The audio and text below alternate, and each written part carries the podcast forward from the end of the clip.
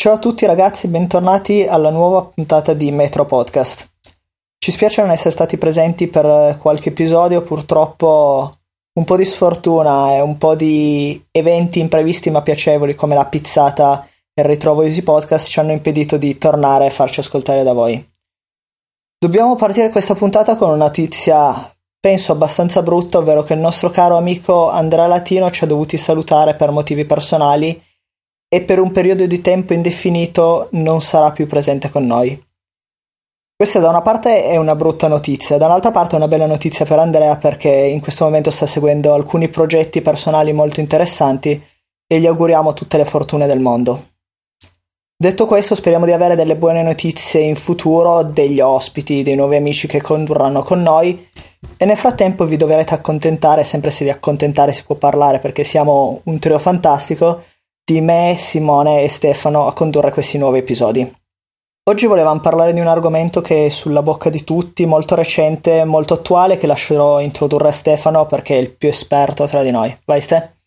Bene ragazzi, ciao a tutti. Uh, l'argomento di oggi di cui pensavamo di parlare è la net neutrality, ovvero quel principio per cui nel momento in cui uh, un provider di servizi di rete va a reindirizzare e a fornire dei servizi che può essere di telecomunicazione, di connessione dati ADSL a casa, uh, o che comunque fornisce del contenuto, non può privilegiare alcuni utenti e alcun tipo di contenuto rispetto ad altri.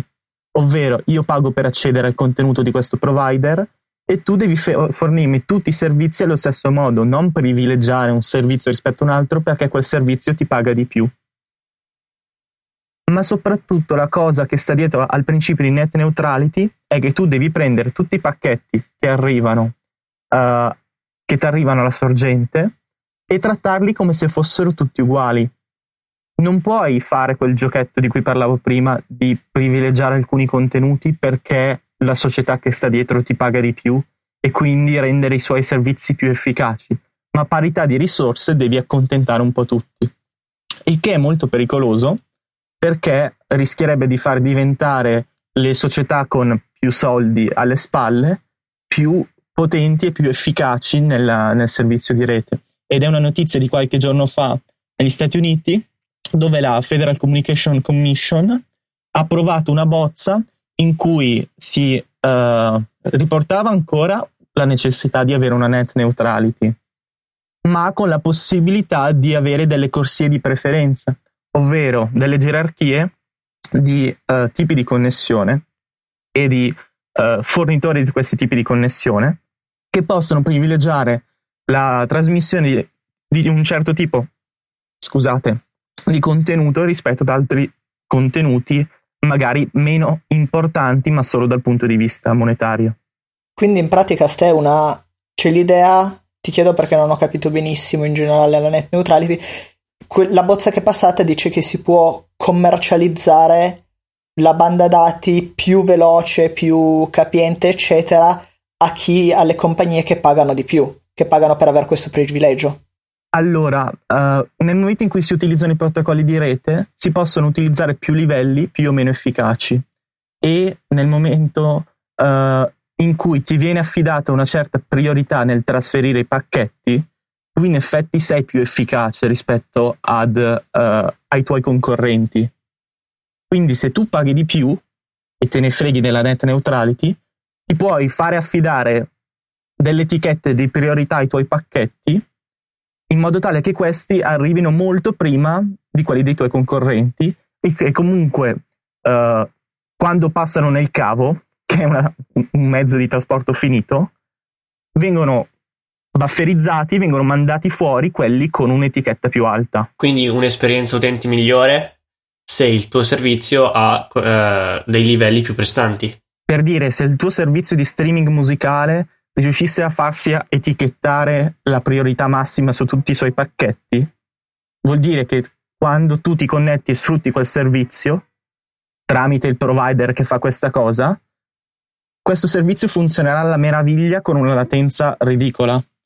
Mentre se sei il concorrente funzionerà come al solito un po' bene, un po' no, a seconda di quanto è congestionato il tuo, il tuo traffico di rete. E questo non è già quello che fa un po' Netflix con uh, Comcast o con, uh, non mi ricordo più se Verizon o Sprint, che ha fatto degli accordi specifici per avere un servizio migliore su questi provider? Uh, in, in, teoria non si potrebbe fare a livello più basso. Cioè, ti spiego, i provider di, di rete sono capaci di controllare gli header di questi pacchetti, cioè possono capire genericamente di che tipo sono, però non possono vederne effettivamente il contenuto, che è quello che fa un po' in Italia Telecom, che è la compagnia telefonica di fatto proprietaria di tutti i mezzi di trasmissione, subaffittando alle altre infrastrutture. Cioè, se tu sei un internet service provider e vuoi vendere connessioni in Italia, affitti i mezzi a Telecom. E Telecom guarda i tuoi pacchetti. Ok, questo pacchetto viene da Infostrada. Come lo tratto? Lo tratto bene fino a questa soglia, cioè fino a che mi arriva tot quantità di dati. Dopodiché o la smetto di ricevere pacchetti di Infostrada o la degrado brutalmente.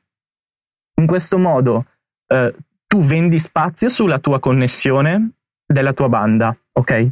E uh, dall'altra parte non permetti che la tua parte di, di, fetta di torta venga ridotta dalle persone a cui stai subaffittando. Cioè non vuoi che i tuoi clienti telecom navighino peggio perché ci sono 100 clienti in più in Fostrada. Ho capito, Ste, posso dirti una cosa? Sei meglio di The Vox. Confermo. Se sei riuscito a chiarirmi la net neutrality meglio di The Vox il complimento migliore che ti potessi fare. Ho cercato di essere meno tecnico possibile per... no, infatti sei stato, per quanto mi riguarda, sei stato chiarissimo. Volevo farti un'altra domanda. Cioè, Aspetta, altro... una, una, ah, Gian, una piccola parentesi. Per quelli che, che, che, sono venuti alla pizzata, che comunque conoscono il, il gioco, proporrei di, di, di, continuare quello che avevamo cominciato con Andrea Latino, ovvero ogni parola inglese è uno shot e oggi penso che, che valga la pena. Mi tirati fuori così Vabbè. tante, non me ne sono accorto. No, ma Internet Service Provider devi per forza dirlo in inglese, dai. E fo- Queste, anche fe- Federal Communication, uh, quel che è, FCC, per forza. Beh, eh, FCC per forza, eh, ISP potrebbe essere fornitore di servizi di connessione, ma fa schifo. Vabbè, eh sì, in effetti fa schifo. Diciamo solo quelle a caso. E non bevete sull'orario di lavoro, per piacere. Eh, un cappuccino okay. se vuoi. ok, la mia domanda è, questo da quello che ho letto in giro, la problematica più grossa è che potrebbe danneggiare l'innovazione, in quanto magari player più, cioè già stabiliti sul mercato, bevete uno sciottino di vodka, player già stabiliti sul mercato come, non so, un Dropbox, un Facebook, un YouTube, si troverebbero ad avere dei, degli accordi migliori con i provider rispetto a magari nuovi giocatori e startup. Cioè se questo se non ci fosse stata la net neutrality 5 anni fa, magari un Dropbox avrebbe avuto molta più difficoltà a diventare quello che è. E penso che sia questa la paura più grande rispetto a magari le, la connessione più lenta di casa o queste cose qua. Beh, eh, sicuramente è un discorso più ad alto livello, si sta parlando di smistamento di pacchetti uh, tra società e tra servizi, uh, tra...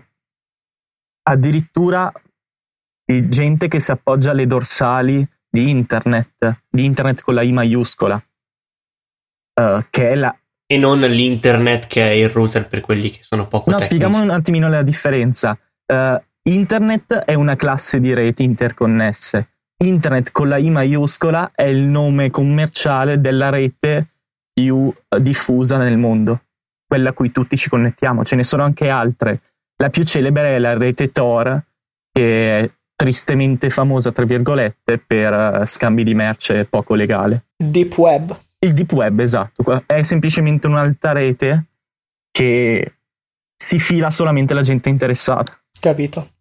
E quindi que- questo che ho, che ho, detto io non è uno scenario plausibile, ovvero che un YouTube o un Vimeo o qualcosa del genere cerchi di, di trarre a proprio vantaggio il fatto che hanno più soldi e possono permettersi magari delle, io lo, lo, dico come, malamente come connessioni migliori, però non è quello, rispetto a, a, un nuovo entrante sul mercato che non ha le stesse possibilità e che quindi magari non può arrivare a competere con loro proprio per questo. Assolutamente sì, ma è, è roba ad altissimo livello tra società potenti, non, non, non, è che tu sviluppi la tua applicazione e hai abbastanza fondi per renderla prioritaria rispetto a tutte le altre. No, inf- infatti, però è quello, cioè un Facebook può farlo. Sì, sì, sì. Un Dropbox magari può farlo. È proprio quello il problema. Un nuovo entrante non può farlo. No, neanche lontanamente. E quindi si, e quindi si trova limitato. Cioè, avendo tanti fondi, possono impedire che questo nuovo entrante ipotetico diventi una minaccia, soprattutto per cose più pesanti come magari io ho fatto l'esempio dello streaming video. Sì, poi è un gatto che si morde la coda perché vede la compagnia vede che Facebook gli offre tot, Google gli offre tot, Spotify gli offre tot, i prezzi salgono alle stelle, questi iniziano a rilanciarsi a vicenda e per il piccolo player eh, che si vuole inserire le cifre sono talmente astronomiche che non ci pensa neanche. Cioè lo eh, spazio finito. questa è la cosa che mi spaventa cioè, di più. Il fatto che lo spazio finito per la trasmissione in rete è quello ed è poco. E chiaramente tenderanno a venderlo rilanciando a dei prezzi pazzeschi. Ma per esempio, ponendo il caso delle, delle compagnie, non so, tipo Vodafone, mi viene in mente che ehm, da qualche anno sta cercando di crearsi le infrastrutture in fibra eh, per dare un servizio differente da quello di Telecom su quei, su quei tracciati di cavi in teoria è lei che controlla, giusto? O comunque è chi controlla il, il nodo di, mh, mm, di gestione di tutti i dati. Su quel tratto di rete lei padrona di quello che fa, ma lo fa in maniera omogenea rispettando certe convenzioni. Lì si sta parlando ancora a livello più alto. Qua mi piacerebbe introdurre un altro, un altro discorso partendo dalla net neutrality che è quello di, di digital divide, che potrebbe essere una, cioè, un aumento di questo divario tra possibilità di accesso in rete e non possibilità di accesso in rete o comunque con livelli di qualità differenti, chiamiamolo così, che potrebbe ancora aumentare di più. E tu stamattina sei testimone di questa digital divide. Io, sono, testi- io sono nel, dalla parte sbagliata del digital divide, infatti per ora stiamo riuscendo a registrare dopo mille difficoltà. Penso tutti noi italiani. Infatti è, è pazzesco. Da una parte abbiamo in Italia la connessione del Politecnico di Milano, che è una perla, e poi ci sono tutte queste piccole realtà, in, non in paesi imboscati, dimenticati del mondo, ma a Torino, provincia di Milano e altri paesi non spersi tra, tra i fiumiciattoli e le montagne. Abbiamo questi divari di connessione impressionanti che che, che dà un fastidio perché nel momento in cui hai bisogno di un, di un servizio un pochettino più completo o desideroso di richieste come può essere quello di una videochiamata, eh, ti trovi veramente a farla singhiozzi. E a volte senza neanche un motivo plausibile, perché semplicemente ti svegli la mattina, il, il, il, tuo provider non ha voglia di darti un po' di connessione quel tanto che ti basta e hai la voce che va a scatti. Ma come funziona? Cioè, io so, io ad esempio, metti che pago per adesso non mi ricordo una 4 mega, una 6 mega, quello che è. Cioè, il provider non è tenuto a darmi questa connessione teoricamente. Perché non, cioè, non raggiungo mai la, cioè, la velocità nominale che ho sulla connessione teoricamente? Perché loro ti vendono il servizio con eh, il. te lo vendono loro. Cioè, ti vendono tutta la connessione che puoi fare più Togli, devi togliere la tara e... no, nel senso te lo vendono anche con tutti gli header, tutti i dati di servizio che utilizzano loro per indirizzare i pacchetti. Perciò in realtà di quello che ti hanno venduto tu puoi utilizzare un 60%, 70%? Senza contare che comunque... Uh... E poi nel contratto ti vendono a forbice, cioè loro ti dicono tu puoi utilizzare più o meno da tot a tot Fino con un motore a... di qualità ottimale. Poi senza contare appunto che eh, da dai server grandi a casa tua ci sono chilometri di cavi e c'è buona dispersione a seconda della qualità dei cavi, dei guasti, di varie cose, quindi comunque anche quello secondo me è, un è, una, è una cosa da tenere in considerazione. Per dire salta una centralina di smistamento e tu non vedi internet per una settimana. Beh, eh, a, proposito di salta, eh, sapete che per collegare gli Stati Uniti all'Europa sto parlando di internet, ci sono sette cavi gro- suboceanici. Sette tubi oceanici, ma sono sette, non sono mille. Ne saltasse mm-hmm. uno di quelli, probabilmente farebbe un po' di danni. Vabbè, che hanno una sezione. C'era Quelli sono grossi circa come un melone più o meno. Ma forse anche di più, vedevo l'immagine su Twitter di un cavo telefonico, di, telefonico, un cavo di internet in sezione ed era grosso più o meno quanto una pizza. Sempre la pizza. Lui ha l'unità di misura in una pizza. Cioè, con, con, tutti gli esempi che potevi fare, subito la pizza sei andato a prendere. Eh, non lo so, mi sembrava la dimensione del, di un coperchio. O se no del piatto. Da casa tua all'università quante pizze ci sono? Ma t- tornando al discorso del digital divide spostandoci un po' magari dalla, dalla sfiga che abbiamo noi provinciali rispetto a un Politecnico di Milano o rispetto a gente americana che ha la fibra di Google. Cioè, questa cosa della net neutrality può anche affettare situazioni in cui sono messi molto peggio, mettiamo paesi del terzo mondo in cui proprio non hanno connessione in un futuro. Questo potrebbe farlo se non ci fosse assolutamente net neutrality al top della gestione di internet.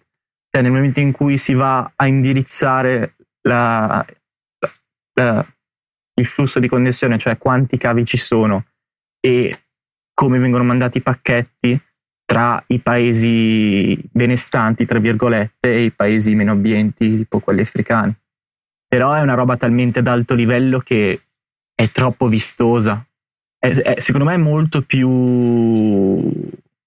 Da quel punto di vista è più plausibile che la carenza di comunicazioni sia dovuta a tutti gli altri fattori economici più che piuttosto che alla neutrality stessa.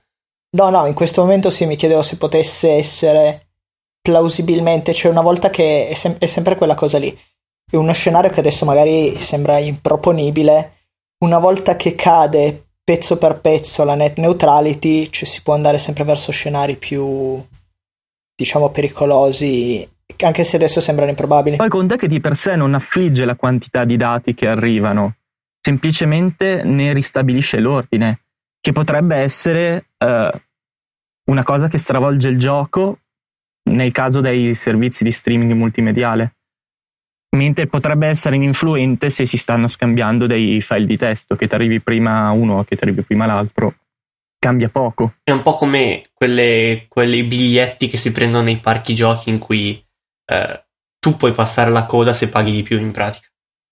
Esatto, mm. in un certo senso. O se sei incinta. sei incinta alla casa del Quindi supermercato. Chi, chi incinta avrà scaricherà la musica da Spotify in streaming più velocemente. no, conta che comunque su certi tipi di pacchetti è molto importante avere un certo tipo di connessione, è molto importante avere la giusta sequenza dei pacchetti.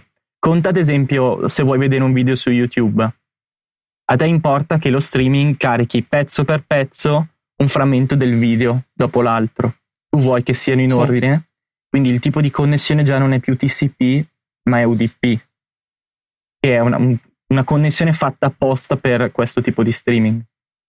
Mm. E uh, gioca molto sul buffer. Ti scarico un pezzettino, aspetto a riprodurlo in modo tale da non farti interrompere il video mentre ti sto scaricando quello dopo e così via.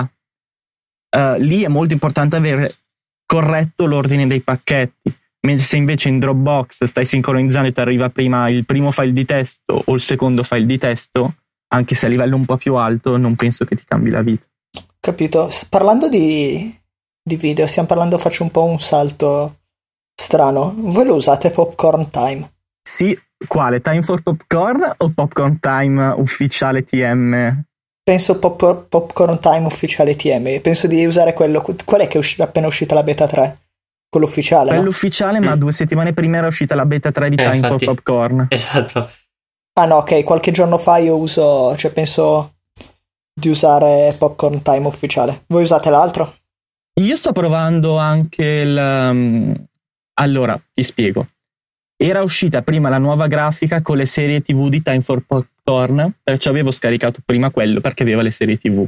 Poi è saltato fuori tutto il casino su Reddit dei, dei vecchi sviluppatori di Popcorn Time prima che chiudesse che si lamentavano del fatto che questi gli avessero rubato la grafica, robe varie. Non si è mai capito se è vero oppure no, che avessero del codice maligno o che comunque utilizzassero un sistema per implementare il programma che, che è facilmente uh, bypassabile. bypassabile. Esatto.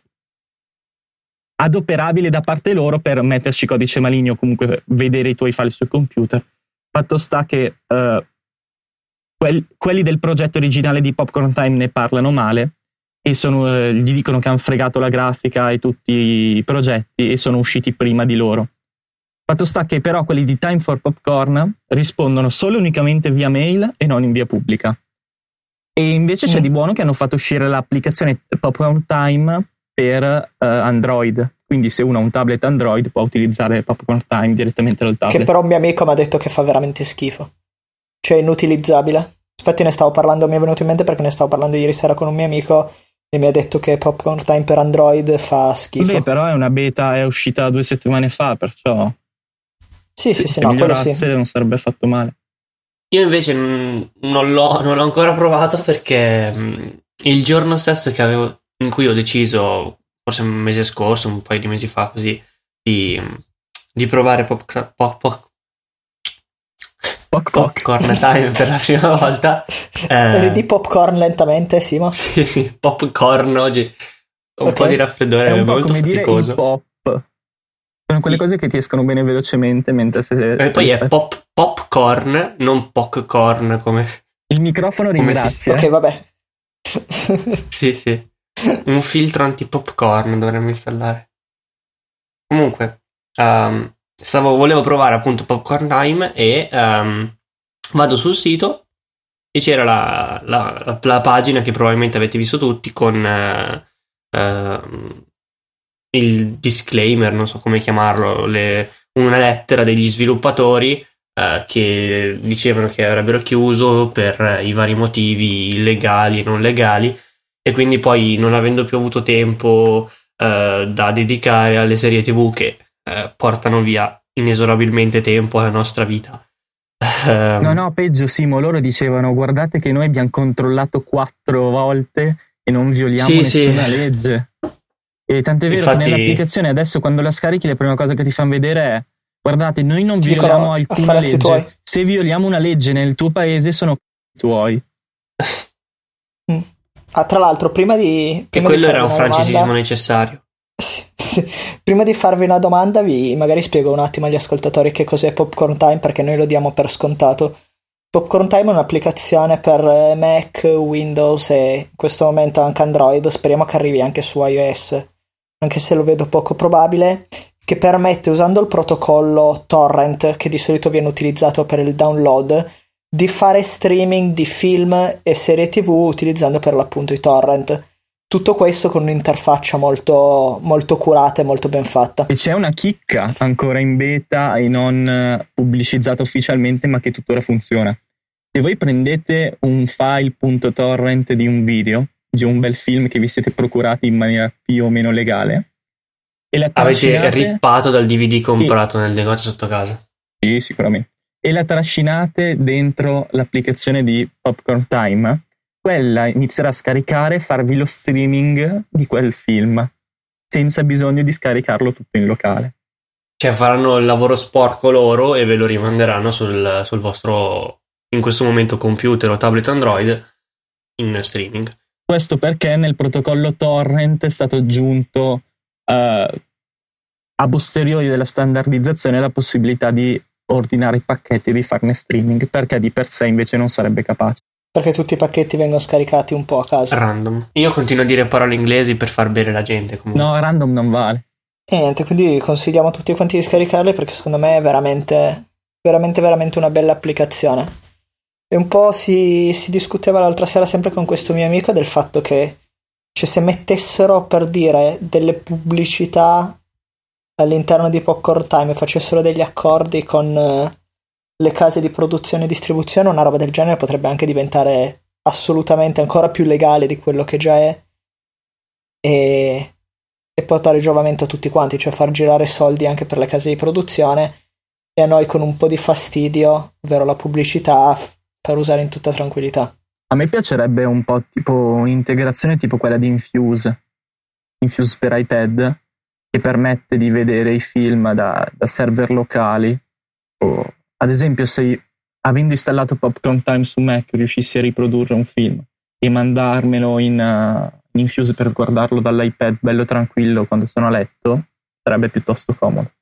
La cosa che, che manca, se non sbaglio, è AirPlay. Uh, ma parlavano, se non sbaglio, per la prossima versione di un'integrazione con il Chromecast. Vabbè, chi se ne frega, io per... TV, io voglio l'AirPlay. Io sono un pezzente, ho comprato per 25 euro quello che è il Chromecast, quindi eh, okay. preferirei ci fosse quello. Ok, io incrocerò le dita perché esca per l'Apple TV, anche perché col mio vecchio MacBook non posso neanche fare il mirroring dello schermo del Mac e quindi non cioè, funziona solo sui MacBook più recenti, adesso non so bene quali. Eh, il problema col Chromecast è che quando fai lo, lo, il mirroring dello schermo non passa l'audio. Eh? E tu fai il mirroring dello schermo intero, lo schermo va sul televisore, però l'audio non va alla TV ma rimane nel tuo computer. Sembra un po' assurdo. Come ti trovi in generale col Chromecast?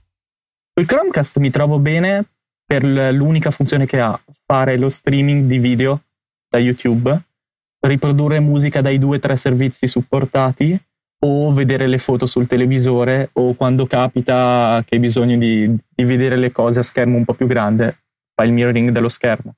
Un po' un peccato per questa cosa dell'audio che non, non mi aspettavo sinceramente, pensavo facesse streaming anche del flusso audio, invece vabbè, attacchi il Mac alle casse e risolvi il problema, però un po' un peccato, una piccola chicca. Mm.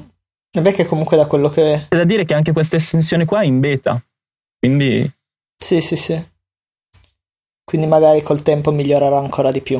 Ho un um, compagno di università che ha lavorato per un po' di tempo ad applicazioni per il Chromecast e mi raccontava che l'ambiente che, che c'è dietro a livello di progetti indiper- indipendenti eh, legati al mondo del Chromecast è molto vivo, quindi ti aspettano tante belle cose da questa chiavettina che ricordiamolo costa una stupidata. Speriamo. Per chi non ha voglia di spendere 100 euro per l'Apple TV, è un, un ottimo sistema di mirroring. Sì, quello sì, decisamente. Infatti, nonostante abbia l'Apple TV, ero molto tentato. Poi alla fine uso poco già l'Apple TV, non, non aveva senso andare a prendermi anche un Chromecast. Soprattutto in questo momento che sembra un po' un prodotto ancora in beta, diciamo. Una... L'unico problema che ho riscontrato finora è che se hai la televisione e hai il cavo dell'antenna vicino all'ingresso HDMI a cui si attacca il Chromecast. Il Chromecast è connesso a internet e fa un po' di storie eh, sul segnale con, uh, con l'antenna della, della, televisione. Quindi, se questi sono attaccati vicini, ogni tanto ti salta la, la trasmissione se stai guardando la TV normale. Cioè, se vede che tipo stai guardando studio aperto, ti, ti, ti stacca la, la trasmissione, che non è necessariamente un male. non è necessariamente un male, però vabbè. No, dice, vabbè, lo risolvi con un, con un, cavo HDMI collegato dietro la TV, però diciamo che potrebbe essere all'inizio fonte di, di pensieri. Un'antenna gate anche per il Chromecast. Antenna gate, esatto. Reale però in questo caso. Sì, eh, i bumper per, per Chromecast non li ho ancora visti.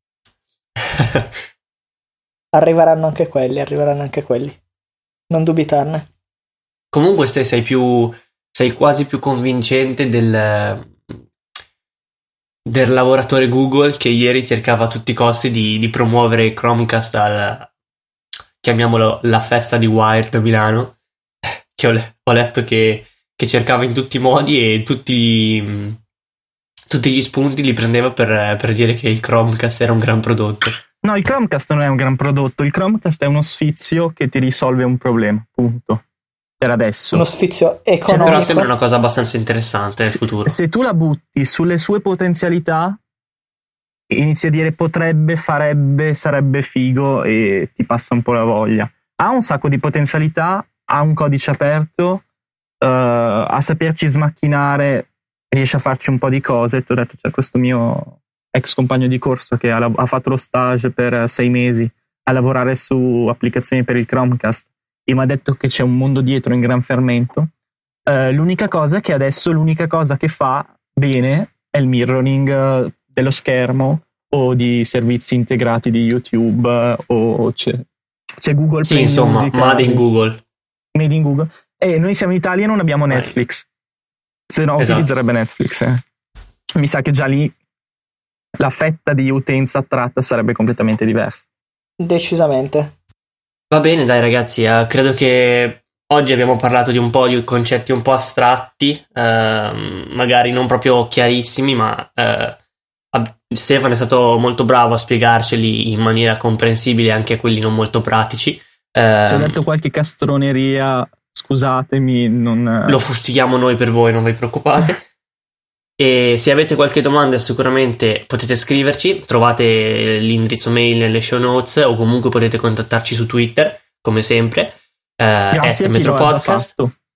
Esattamente, e anzi se volete anche qualche mh, proporci qualche nuovo argomento o comunque eh, avete qualche domanda, qualche spunto interessante, noi siamo ben disposti a, a trattare questi argomenti, magari chiarendovi qualche dubbio, qualche, qualcosa, qualcosa di particolare. Per il resto niente, buona settimana a tutti e ci sentiamo settimana prossima. Sperando di avere qualche nuova novità.